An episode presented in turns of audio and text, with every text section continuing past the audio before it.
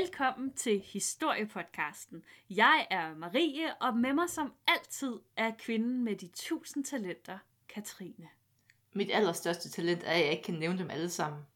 Ja, det er, men der er også virkelig mange. Jeg har slet ikke tal på det. Det er alt, alt er du god til. Alt. Alt. Har du haft en god påske? Det har jeg i hvert fald spist påskeæg og spist påskeæg og spist chokolade og mm. Mm. påskeæg. Har jeg nævnt det? Ja. Ja, og, og vi, vi trængte jo lige til en ferie.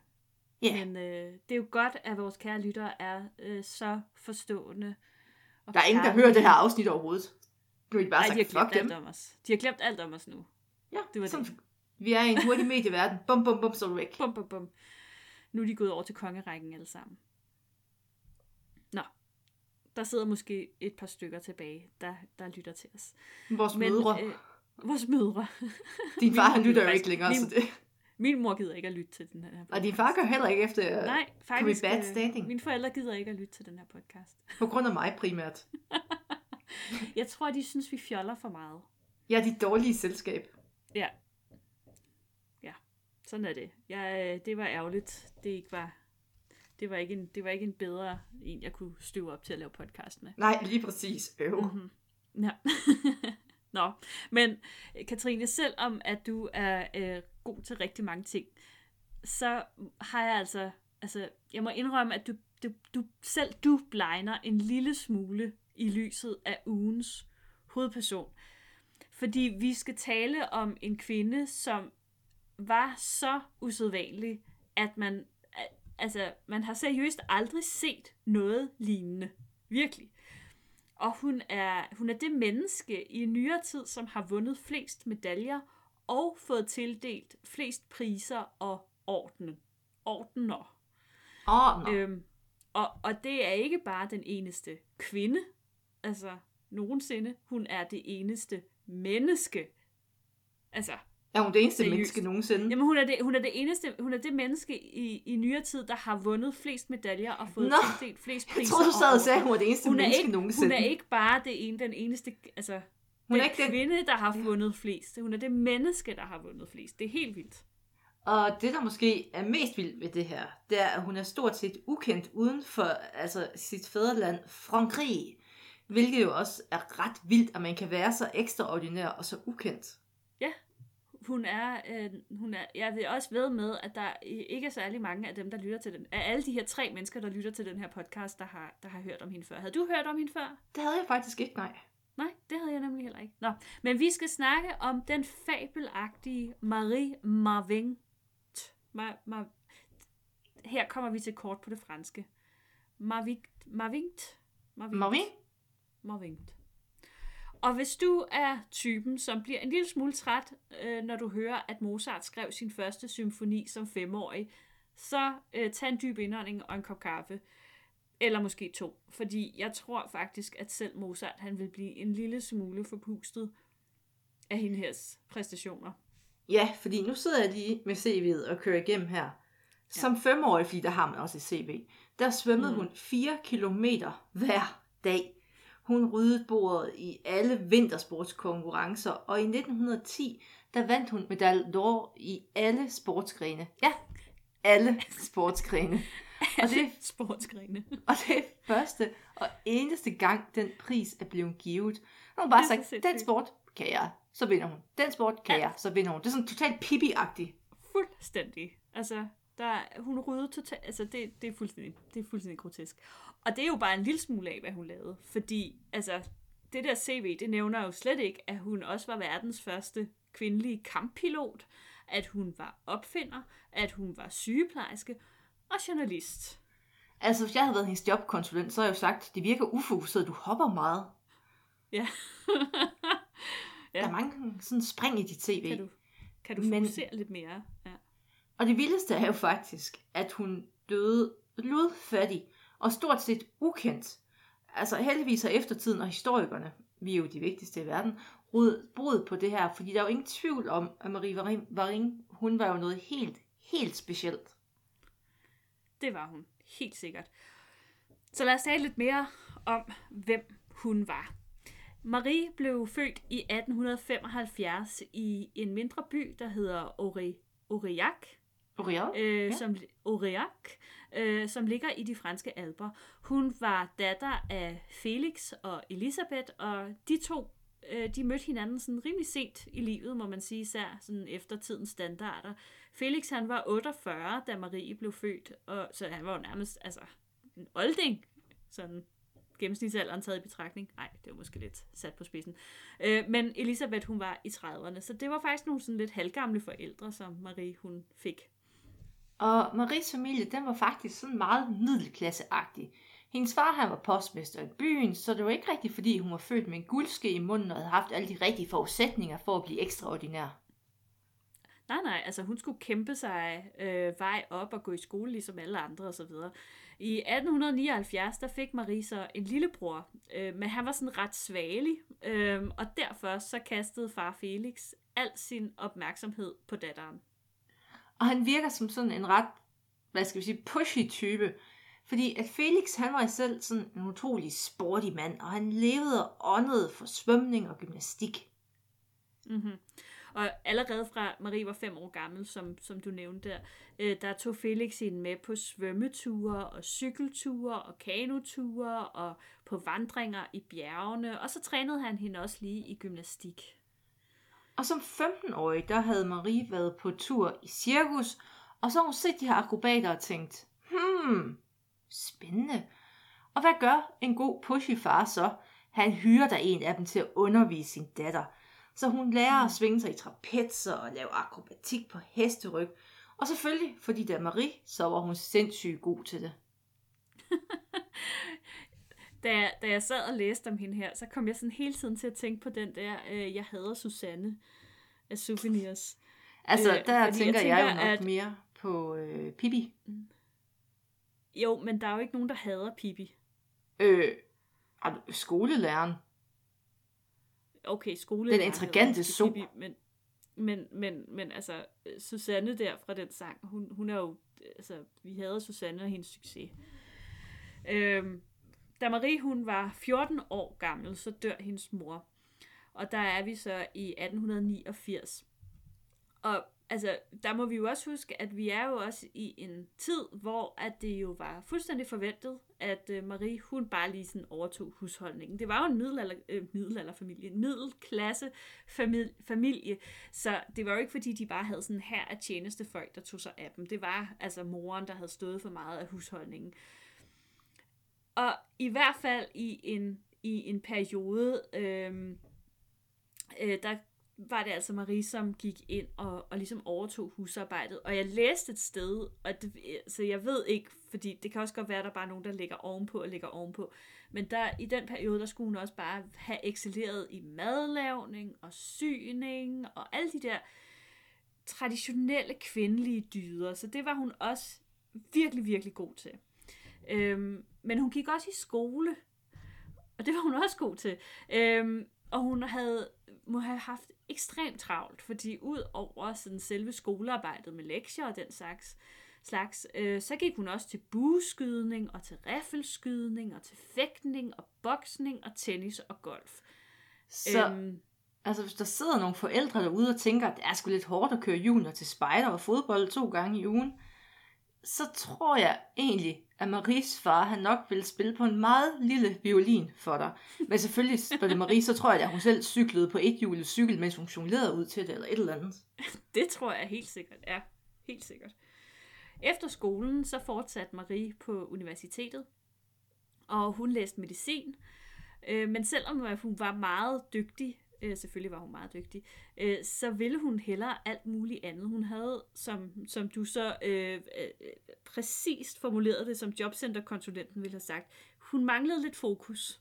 Hun havde lidt svært ved at koncentrere sig Altså, om jeg at kender det jo godt fra mig selv. Det er svært at være så god til så mange ting og vælge et fokus. Ja.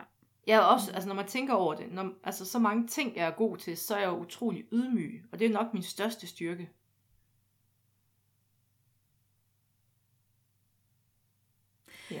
Ja. Øhm, så øh, øh, Marie, hun, øh, hun valgte en kortere uddannelse. Altså hun droppede at blive læge, øh, eller hvad man nu blev kvinder læger, når de læste medicin? Det ved jeg ikke. Men hun valgte i hvert fald at blive sygeplejerske. Det var en lidt kortere uddannelse. Øh, og det gennemførte hun, og så var hun ellers at stige afsted ud i livet. Og Marie, hun var allerede sådan semi-kendt, eller måske nærmere semi-berygtet, fordi at hun havde et helt vildt konkurrencegen. Og hun vandt alle sportskonkurrencer, som hun stillede op i. Og hun vandt både over mænd og kvinder, og altså, you name it.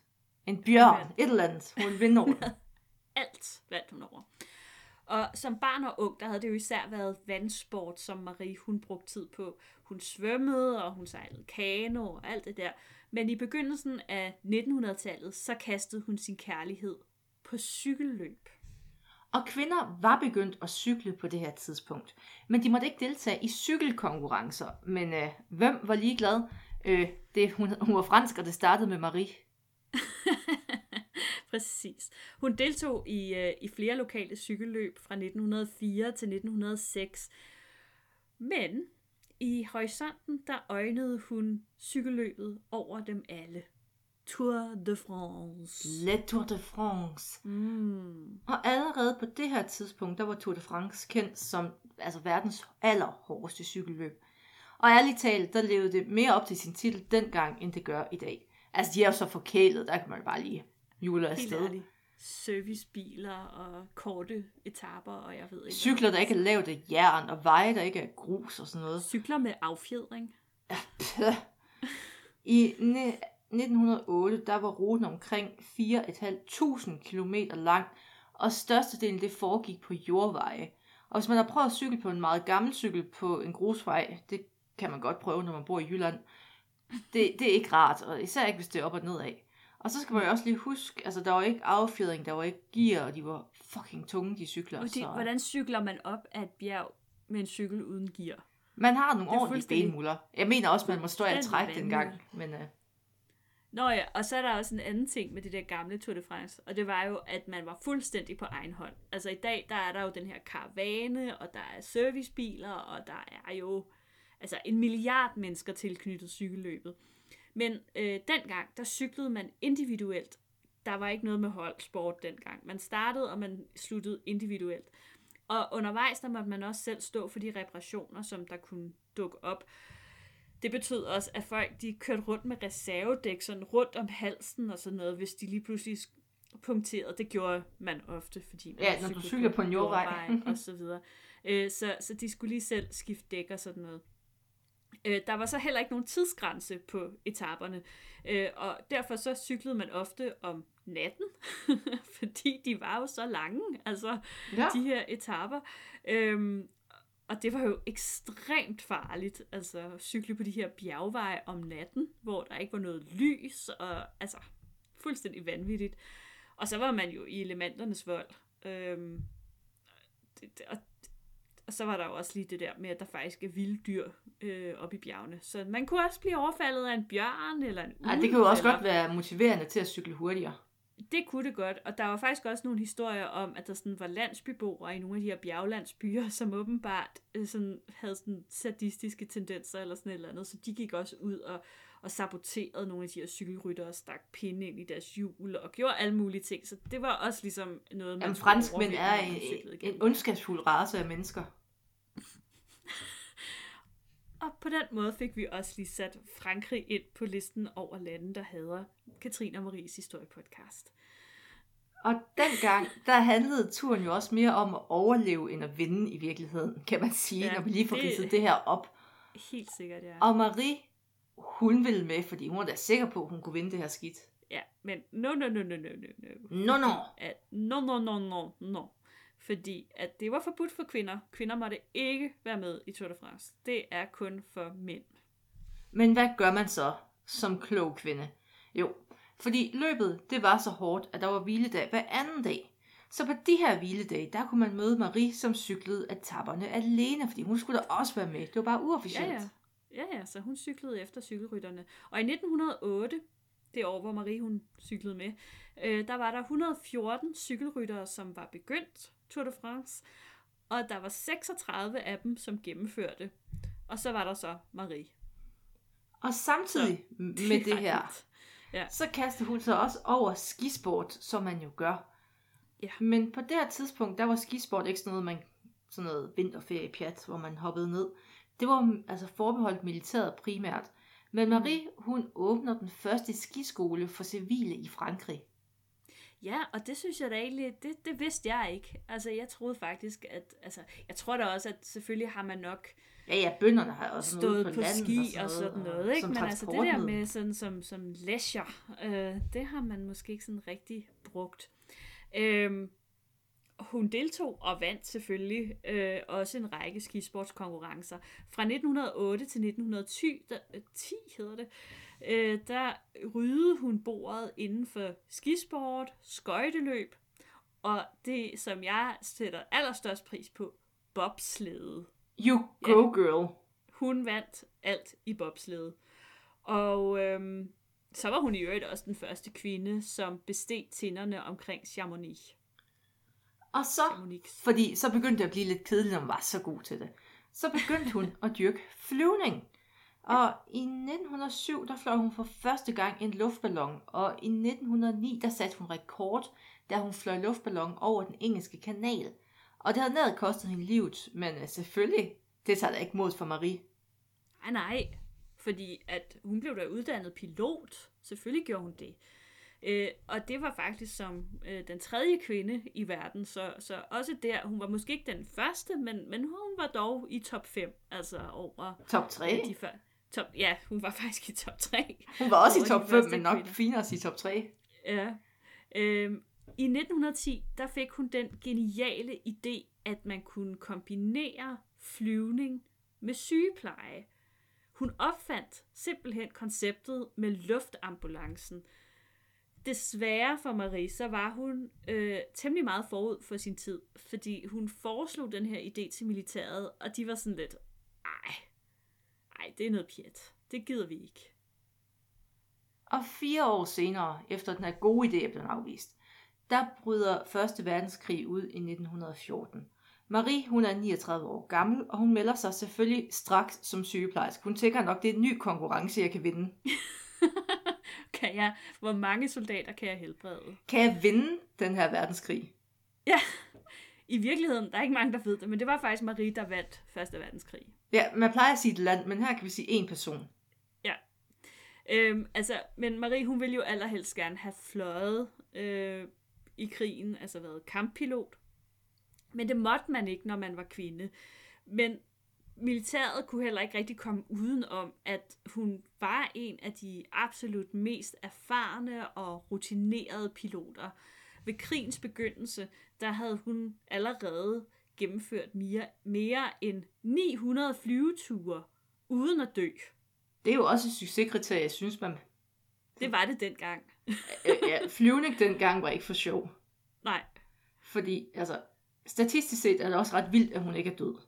Fordi. Procentdelen af piloter, som omkom i ulykker, den var ekstremt høj. Vi skal jo huske, at her er flyvningen virkelig stadig i sin spæde, spæde barndom. Mm. Og af dem, der havde fået pilotbevis i 1910, altså samme år som Marie, der omkom 15% af dem inden 1914. Så Ja, hvad, over at tiende, over hver tiende var krasset af. Ja, det er vildt, ikke? Ja. Det er mange alligevel. Altså, der er faktisk også en historie om, at, at, øh, at Marie, hun, øh, jeg ved ikke hvilket år det foregik i, men, men at hun styrter med sin flymaskine. Og øh, det der er så en øh, ude på landet ved en mark og sådan noget, der er en, der er en bonde, der ser det, og han kommer løbende derhen. Øhm, og, øh, og, og så, øh, hvad sådan er det nu? Han, han, jeg mener, han udbryder et eller andet med, at øh, åh, der er, øh, han, et eller andet, han får sagt et eller andet med, at han er i live, underforstået piloten, hvortil at Marie så svarer, hun er i live, men du skal ikke ryge omkring mig, fordi at hun vidste godt, at hun Benzin. var fuldstændig smurt ind ja. I benzinen. Så hun var rimelig cool. Hun var lige styrtet ned med et fly og havde ligesom tid til Ja, at men hvorfor er de så op over det? Så, Ja. Nå, men under Første Verdenskrig, øh, der var det jo også fuldstændig uhyrligt mange piloter, der døde. Øh, der var jo ikke, mindre end 77 procent øh, af de piloter, som øh, blev taget ind i hæren under Første Verdenskrig, som omkom. Så det, altså, det er en rimelig dyster statistik at, øh, at, at gå ind i, kan man sige. Øh, men så kan man også sige, at dygtige piloter, de blev jo hurtigt en mangelvare. Og øh, når Marie, hun ikke var på felthospitalet, hvor hun var sygeplejerske, så trænede hun sådan lidt uofficielt, men også ganske frivilligt, nye piloter til hæren. I marts 1915 kom en såret pilot ind på felthospitalet. Mens Marie hun plejede ham, så fortalte han, at han var pilot i et bombefly, og der ikke var nogen, som kunne erstatte ham. Så kunne flyet ikke flyve missioner. Øvsen bøvsen. Jeps, det var sådan i de her gamle fly. Jeg ved ikke, om det stadig er sådan. Der, der ved, jeg ved simpelthen ikke nok om fly på det punkt, bombefly. Men altså, der var jo flere med i sådan, der var en navigatør, og der var en pilot, og så var der en Måske ham, der trykkede på bombeknappen, det ved jeg ikke. Men der var i hvert fald tre ombord på sådan en fly, ikke? Og ja, ham her, altså, de kunne åbenbart ikke erstatte ham, den ene der. Øhm, og på en eller anden måde, der formåede Marie altså at overtale nogen til, at hun erstattede piloten. Uh. Og derefter så deltog hun også i to bombemissioner, og på den måde så blev hun altså verdens første kvindelige kamppilot. Øh, det er jo lidt af en præstation, men militæret vender sådan lidt det blinde øje til, fordi ja. ja, det er jo sådan set ikke okay. Og officielt der deltog Marie i krigen som sygeplejerske. Men officielt der fløj hun på missioner, og hun blev især brugt til rekognosceringsmissioner, hvor man fløj alene. Så, og det er jo også farlige. Det er jo noget det farligste. Ja. Altså, fordi der kan man jo også nemt blive skudt ned, ikke? Ja. Også fordi man er sig selv. Men Marie, hun vil have mere, mere krig mm. til mig. Så med hjælp fra en løjtnant, der fik hun fat på en soldateruniform, og så befandt hun sig pludselig i en skyttegrav. Det var der åbenbart ikke nogen, der synes var underligt. Øh, altså der tænker faktisk... jeg jo med det samme på et afsnit af den fantastiske serie Black Adder. Kaldte hun sig Bob? ja, jeg skal ikke kunne udelukke det. Øhm, men hun overlevede i skyttegraven i 6 uger. Og det er jo, altså, det at overleve skyttegraven i Første Verdenskrig er også en præstation i sig selv, kan man sige.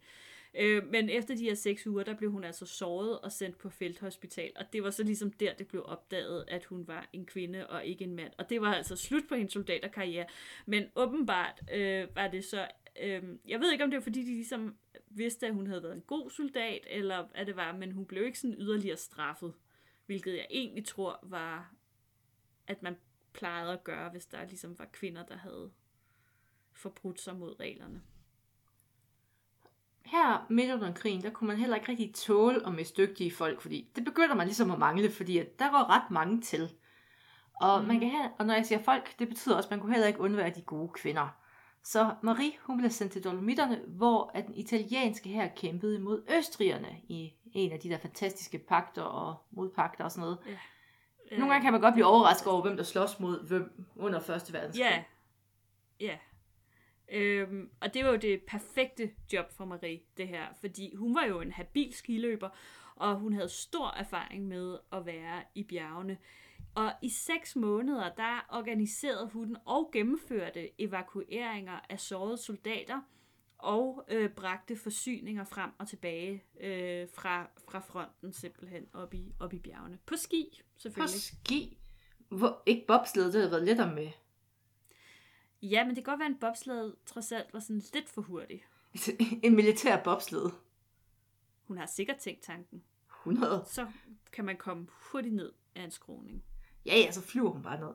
Herefter, der er kilderne utrolig nok ret stille om, hvad hun lavede. Officielt, der var hun på den italienske front og arbejdede som krigskorrespondent. Men familie og venner, de var overbevist om, at hun arbejdede for efterretningstjenesten.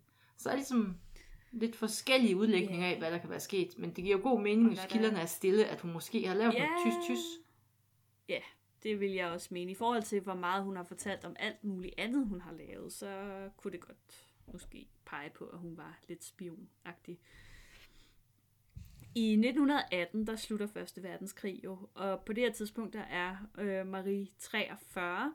Og så kunne man jo godt tro, at hun lige chillede oven på sådan en omgang krig. Men nej. den der gode gamle idé om en luftambulance, den, den har sådan rumlet lidt, og den har taget mere form under krigen. Og hun brugte nu stort set al sin tid på at rejse rundt og prøve at sælge den her sådan lidt, øh, det der, øh, hvad hedder det, løvens hule-agtigt. Ja, ja, faktisk. Øhm, og det her, det kunne hun selvfølgelig heller ikke lade være med at overgøre, så i hvert fald ifølge øh, nogle øh, kilder, så deltog hun i ikke mindre end 3.000 konferencer over hele verden. Til gengæld, så begyndte folk også at kunne se, at det faktisk var en ret smart idé, det her med at kunne sådan airlifte folk øh, fra slagmarken og til felthospitalet, uden at man sådan skulle køre ind med en vogn og alt muligt. Meget besværligt. Og når ja, så skal vi nok også lige nævne, at hun også på det her tidspunkt lige opfinder aluminiumski. Fordi før var det sådan nogle træski, og de er lidt tunge, og de var svære at vedligeholde, og man skulle vokse dem og alt muligt. Og hvor opfinder man mund aluminiumski? Hvor, hvor rammer inspirationen der?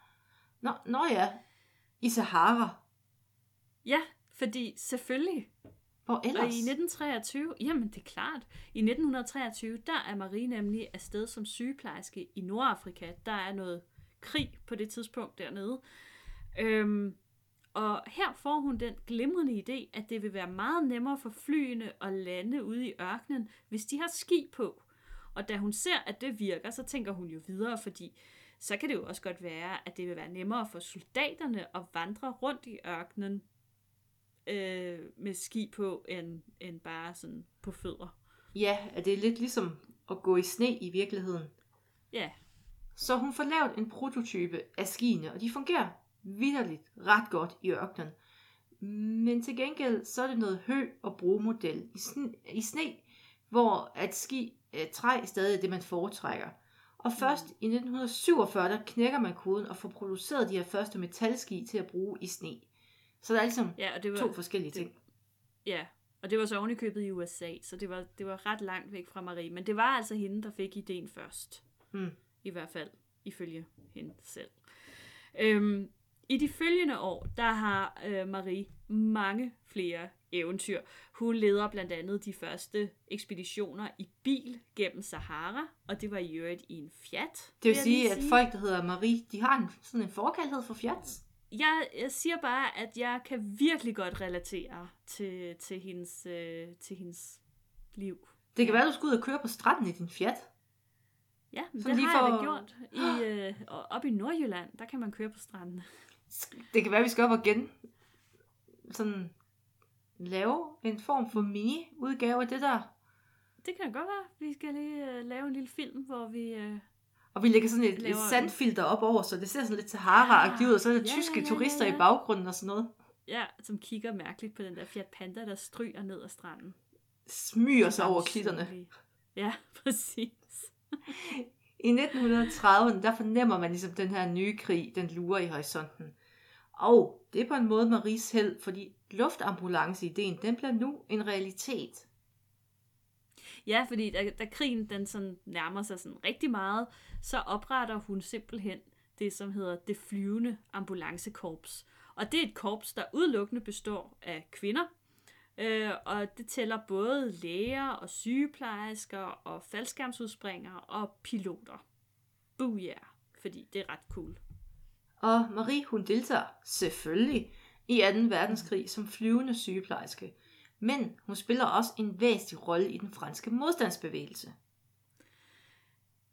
Jeg er allerede ved at være en lille smule træt og forpustet af det her liv, men er der Marie, noget, hun står ikke stille. Jeg kan lide det. Jamen, hun er helt vild. Nå ja, men øh, fordi øh, under 2. verdenskrig, så udvikler hun også lige en ny måde at sy sår sammen på. Fordi hun mener, at den traditionelle måde, øh, den er sådan lidt for langsom og ineffektiv, når man er ude på slagmarken, og det skal gå lidt tjept. Det skal ikke være så kunstnerisk. De her. Nej, så det gør hun lige shup, shup, shup, så det har hun også lige klaret der. Så der kom også lige en ny, en ny syg metode til sår. Puha. Hvorfor ikke? Men er vi ikke snart ved at være færdige? Hun var også ved at være, være oppe i årene. Sådan lige Hun er oppe i årene. Ja. Jo. Altså, i 1945, der fylder Marie 70. Øhm, og efter 2. verdenskrig, der bliver der altså også lidt mere stille omkring hende. Øh, på det her tidspunkt, der får hun tildelt et hav af æresbevisninger og priser. og hun lever faktisk af sin berømmelse. Øh, efter sine så cykler hun rundt i Frankrig og får gratis måltider på diverse sådan, toprestauranter, øh, mod at hun underholder de øvrige gæster med historier. Det er ligesom Fedt. det, hun lever af. Ja. Og på sin 80-års fødselsdag i 1955, der får hun tildelt en lidt speciel fødselsdagsgave af det amerikanske flyvevåben. Hun får en tur i jægerfly, og hun yeah. elsker det. Jeg er ret sikker på, at hun prøvede at overtage flyet. Altså. Sikkert, ja. Men hun må nok også erkende, at hun var ved at være lidt for gammel til den slags. Så, altså som en god pensionist, så tænker hun, at jeg skal have en hobby, så hun begynder der at uddanne sig til helikopterpilot. Sådan lidt, en yeah. lidt stille hobby, du ved. En lidt, altså det er godt nok ikke et jægerfly, men det, det smager måske lidt af fugl. Det er noget sådan. Øhm, så det gør hun, ja. Øhm, den sidste kraftanstrengelse, man ligesom har fra hendes side, det er en cykeltur fra Nancy, hvor hun bor, til Paris. Øhm, hun er på det her tidspunkt 86 år gammel og cykler de 280 km med 14 kilo oppakning på ryggen i januar. Som man jo gør. Men øh, nu begynder tiden også stille og roligt at løbe ud. Marie, altså hendes død, den står i så skarp kontrast til hendes liv. Jeg havde jo forestillet mig en kvinde som Marie, sådan en gammel skør pensionist, døde sådan et elastikudspring for Eiffeltårnet eller sådan noget. Ja. Men i stedet så så hun stille ind som 88-årig på et plejehjem for folk uden penge. Hun var alene, hun var ludfattig, og hun var også sådan lidt glemt. Ja, altså hun var jo aldrig blevet gift. Øh, det havde hun... Ej, det har hun ret nok ikke haft tid til. Nej, det havde hun ikke tid til, men hun havde også ligesom bare, øh, altså, der, jeg mener, at, at den sådan, hun havde givet sig selv titlen sådan forlovet, den forlovede med, jeg kan ikke helt oversætte det. Øh, Det lyder meget fransk er allerede. Det, fire, fire, det er noget med at være forlovet med far i hvert fald. Altså, så hun var ligesom, det er lidt Elisabeth den første, Jeg vil ikke, hvor hun er gift med landet. med og- farmand, for farmand Nej, ikke faren. altså nej, nej, nej, far. nej, nej, ikke den. Altså, uh, Danger. Nå, jeg troede, det var hendes far. Jeg var sådan lidt, det var meget fransk. Ah, nej, nej, nej. Ingen, ingen incestuøse forhold her. Nej. Øh, så, så på den måde, at hun ligesom, hun, hun, hun helligede simpelthen sit liv til den livsstil, som hun havde. Hun havde i øvrigt haft en rigtig, rigtig, rigtig god ven, øh, som var død i en flyulykke øh, før Første Verdenskrig, og, og ham, øh, ham kom hun så vist aldrig helt over. Nå, Så det kan også godt være, at der var lidt der. Nå gud Men øh, Ja. der var vidderligt ingen, der vidste, hvem Marie Marving var, da hun døde der i, øh, i, i hvad har det været? Nu kan jeg ikke lige regne. Du ser godt ud alligevel, det er lige meget. Ja, det er godt nok. En gang i måske start 60'erne, slut 50'erne. Øh, det var faktisk først et ret godt stykke tid efter hendes død, at hun ligesom blev genopdaget. Og øhm, så fik hun til gengæld også alt, hvad remmer og tøj kunne bære, fordi at i dag er der jo både pladser og gader og skoler og meget andet, som er opkaldt efter hende. Og hun regnes for at være, hvis ikke den, så i hvert fald en af øh, de største franske nationalhelte. Og ved du hvad? Det kan jeg egentlig godt forstå. Jeg synes, hun er mega sej. Også lidt irriterende, men også bare mega sej. Altså, jeg kan jo godt lide at bygge andre kvinder op, Marie, så jeg synes jo, hendes præstationer er utrolig beundringsværdige. Ja, Nu jeg vil jeg så dig i totalt dårligt lys. nej, nej, nej, men det står jeg gerne ved. Jeg er et, et småligt menneske på mange Er det derfor, du også er jaloux på mig altid, fordi jeg er så god? Altid. Ja, ja, klart. Ja. Det er sådan, Men jeg der ser var det. faktisk, altså jeg vil sige, at, at det, har jeg, det er jeg ikke gået ind i, men der er nogen, som stiller spørgsmålstegn ved, om alt det her nu også er helt rigtigt. Ja, jeg sad og tænkte mange, på det samme som Mange af de her ting øh, kommer fra hendes egne erindringer. Mm-hmm. Og, og der skal man måske altid lige... Altså, man kan jo ikke tage priserne fra hende, og man kan jo ikke tage fra hende, at hun har vundet alle de her konkurrencer og så videre. Men, men, men der har været folk frem og sige, om, om det måske ikke var lige fantastisk nok, alt det her, hun nu har, har opnået. Jeg ved det ikke. Jeg vil ikke øh, det vil jeg faktisk ikke tage stilling til, fordi det har jeg, jeg har ikke sat mig nok ind i det øh, til, at jeg kan bedømme, om, øh, om, om det er rigtigt eller ej. Men der er altså nogen, som er sådan lidt, kan det nu også være helt rigtigt, at hun virkelig har opnået alt det her? Øhm, jeg vil gerne tro på, at, at hun har været et helt fantastisk og usædvanligt Altså hun menneske, har været ekstraordinær. Har, ja, bare har fuld knald på at farte over feltet gennem hele sit liv. Jamen, Jeg kan ikke se, hvorfor man skulle finde på det. Altså det eneste, altså min indre historiker siger jo, hmm, mm. altså nogle gange, når noget er så fantastisk, så skal man være forbeholden. Og jeg vil jo også sige, som en, der studerer manuskriptudvikling, så skal man jo aldrig have en held, der ikke har fejl. Og det bekymrer mig Nej. meget, hun ingen fejl har. Udover Ja. at hun måske er for god. Ja, Men ja, Det er det, rigtigt. det er min kommentar. Ja, men jeg vil så også sige, at øh, hvis man har lyst til at dykke mere ned i historien om, om den her fabelagtige Marie, så findes der faktisk en biografi om hende, øh, som jeg har ikke læst den fra ende til anden, men, øh, men jeg har skimmet den. Og øh, øh, den har også noget af det her med, den behandler det lidt, og den stiller også lidt spørgsmålet om, hvorfor en så ekstraordinær kvinde kunne glide fuldstændig ud i glemsel øh, fordi at det synes man også er lidt mærkeligt.